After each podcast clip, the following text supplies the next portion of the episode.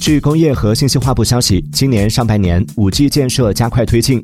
截至六月末，我国移动通信基站总数达一千零三十五万个，比上年末净增三十八点七万个。其中，5G 基站总数达一百八十五点四万个，占移动基站总数的百分之十七点九，占比较上年末提高三点六个百分点。其中，一到六月份新建 5G 基站四十二点九万个。